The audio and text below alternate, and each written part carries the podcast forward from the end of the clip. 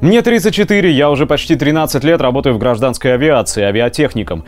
Занимаюсь наземным обслуживанием пассажирских самолетов в промежутках между прилетами и вылетами. За время своей трудовой деятельности сменил несколько авиакомпаний в России и СНГ, поэтому имею некоторое чуть более глубокое представление о происходящем в гражданской авиации, по сравнению с непричастными людьми, по крайней мере. Поговорить я хотел бы, как ни странно, о пресловутом образовании, но не об общем или профильном образовании, школа, вуз, колледж и так далее, а о внутреннем образовании. Каждый начинающий авиаспециалист, придя работать в техническую службу, обязательно проходит обучение по типу воздушного судна. Это обычно полтора-два месяца. Занятия проходят с отрывом от производства, изучается конструкция самолета, двигателей и различных систем. После этого отучившийся возвращается в смену, проходит стажировку на рабочем месте, где-то тоже полтора-два месяца, а затем сдает экзамены комиссии и получает так называемый допуск именно на тот самолет, на который он учился.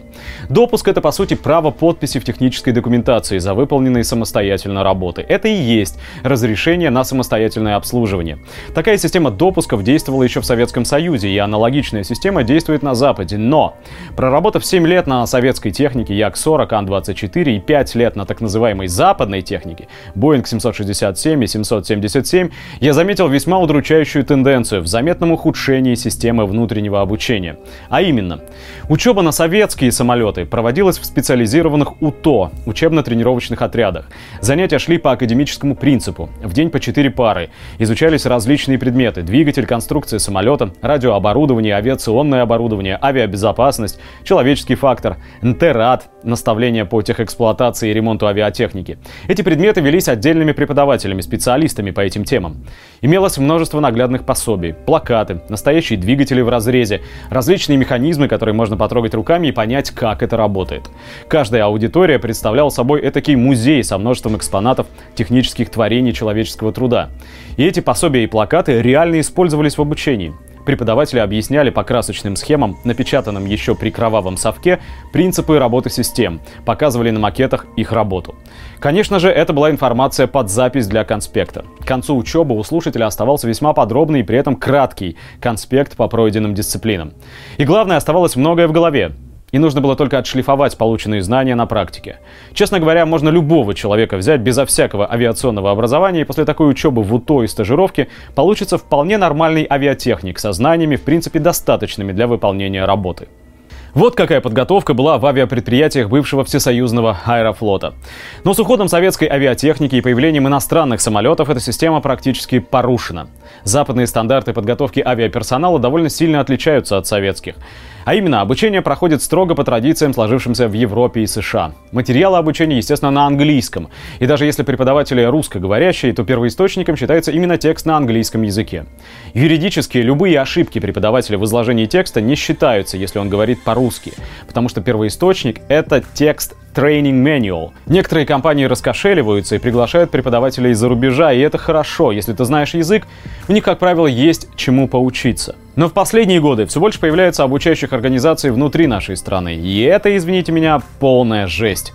Как правило, преподают в них те же бывшие преподаватели УТО. Но им уже немало лет, и с английским они, как правило, весьма на «вы». Откуда видно тотальное незнание материала самими преподавателями. Кроме того, система оценивания по современным стандартам исключительно тестовая. Тесты составляются на основе тестов из Люфтганза или других западных компаний. И для их оценки преподавателю особенно-то не нужно знать материал, достаточно иметь шаблон для проверки тестовых листов. Далее. Объем материала, отведенного на два месяца, столь большой, что объять его в принципе нереально.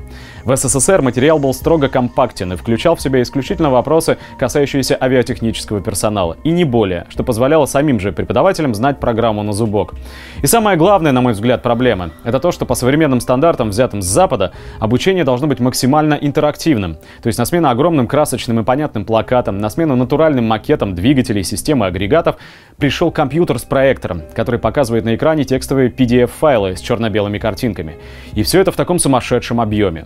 Когда я учился на Як-40, у меня остались две тетради с конспектами по самолету и по двигателям, и все. Но их содержимое я знал практически наизусть. После учебы на Boeing 767 у меня осталось 8 толстенных папок с распечатками, из которых в моей голове осело ну процентов 10. И то это то, что я запомнил из объяснений преподавателя. Благо он был ирландец, сам работал в ангаре в аэропорту Шинон и суть предмета знал.